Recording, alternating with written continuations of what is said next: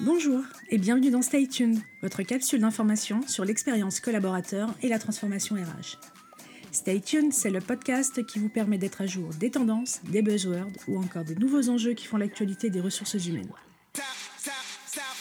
Je suis Séverine Loureiro, experte en expérience collaborateur, et je suis ravie d'être dans vos oreilles aujourd'hui pour ce nouvel épisode dans lequel je vous parle de l'importance de considérer vos candidats comme des collaborateurs en devenir.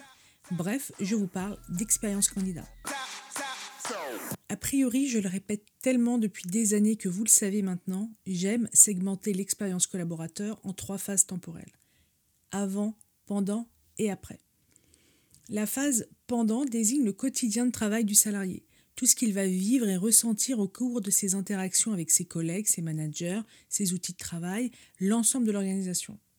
La phase après correspond à la phase de sortie du collaborateur, l'offboarding, et à la façon dont l'entreprise continue de prolonger son expérience collaborateur même après qu'il ait quitté l'entreprise. Ce qui va nous intéresser pour l'épisode d'aujourd'hui, c'est la phase avant. La phase où le collaborateur n'en est pas encore un, il est candidat, ou même pas encore candidat car il n'a pas encore activement fait acte de candidature. Et c'est cette phase que l'on nomme expérience candidat. Elle regroupe les dispositifs de marque employeur, de recrutement, le site carrière par exemple, et elle vise à générer des ressentis et des émotions positives au candidat, de sorte de lui faire vivre une première expérience avec l'entreprise, une première expérience qui lui donne à voir celle qu'il vivra en intégrant l'entreprise et lui donne surtout envie de l'intégrer. La partie la plus importante de cette phrase, c'est qu'il lui donne un aperçu de l'expérience qu'il vivra en intégrant l'entreprise. Ça veut bien dire que l'expérience candidat ne peut en aucun cas être décorrélée de l'expérience collaborateur. C'est pour cela que je trouve la segmentation temporelle particulièrement pertinente. Elle appuie le caractère global de l'expérience collaborateur en faisant de l'expérience candidat un de ses points d'entrée, sa phase préliminaire en quelque sorte.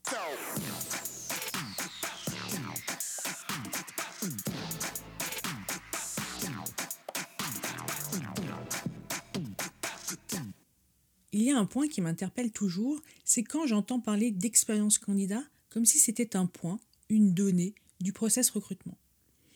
Comme si la finalité c'était le process recrutement et que l'expérience candidat était un levier pour que ce process se passe bien.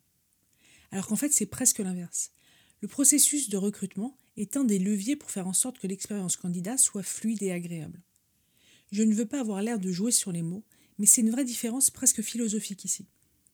L'expérience candidat, c'est la prise en compte des perceptions ressenties lors des interactions entre le candidat et l'entreprise en tant qu'employeur. Bien entendu, la fluidité du workflow de recrutement est importante. Mais à vrai dire, c'est un prérequis de base pour le candidat. Et bien que cette fluidité de la candidature soit importante, je le répète, ce n'est pas ce qui permet de qualifier une expérience candidate de bonne. Tout au plus, elle permet de la qualifier de normale.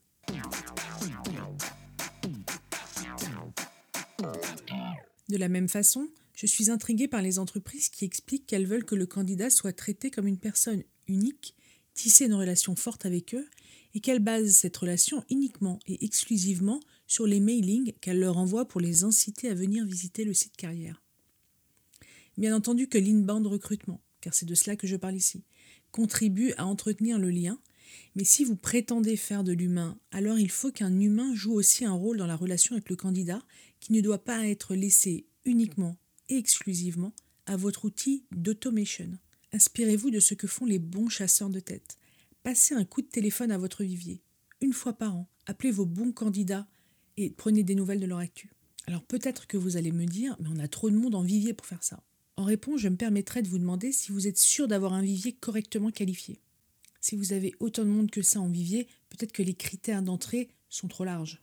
Je vous demanderai aussi si vous êtes sûr que personne dans votre équipe, dans vos alternants, n'a le temps de passer un appel de 5 minutes, une fois par jour. Ça fait environ 215 candidats par an si je me base sur 215 jours travaillés. Me dites pas que c'est pas possible. Les outils de marketing automation ont pour objectif d'automatiser les tâches récurrentes et à faible valeur ajoutée. Et c'est vraiment le cas pour de nombreux stages dans le recrutement.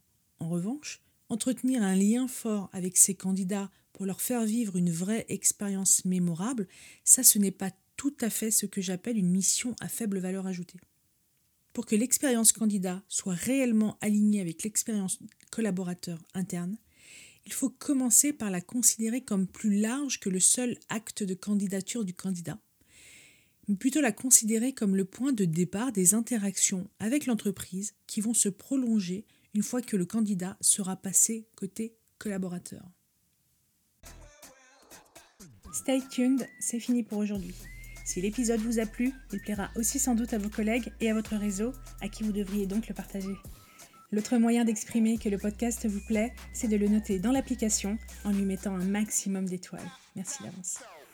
Aussi, n'hésitez pas à m'indiquer dans les commentaires le sujet que vous souhaiteriez que je décrypte dans un prochain épisode. Stay tuned revient dans deux semaines. D'ici là, restez à jour en suivant la presse review tous les vendredis sur mon compte LinkedIn ou sur mon site pointdecontact.fr. À bientôt!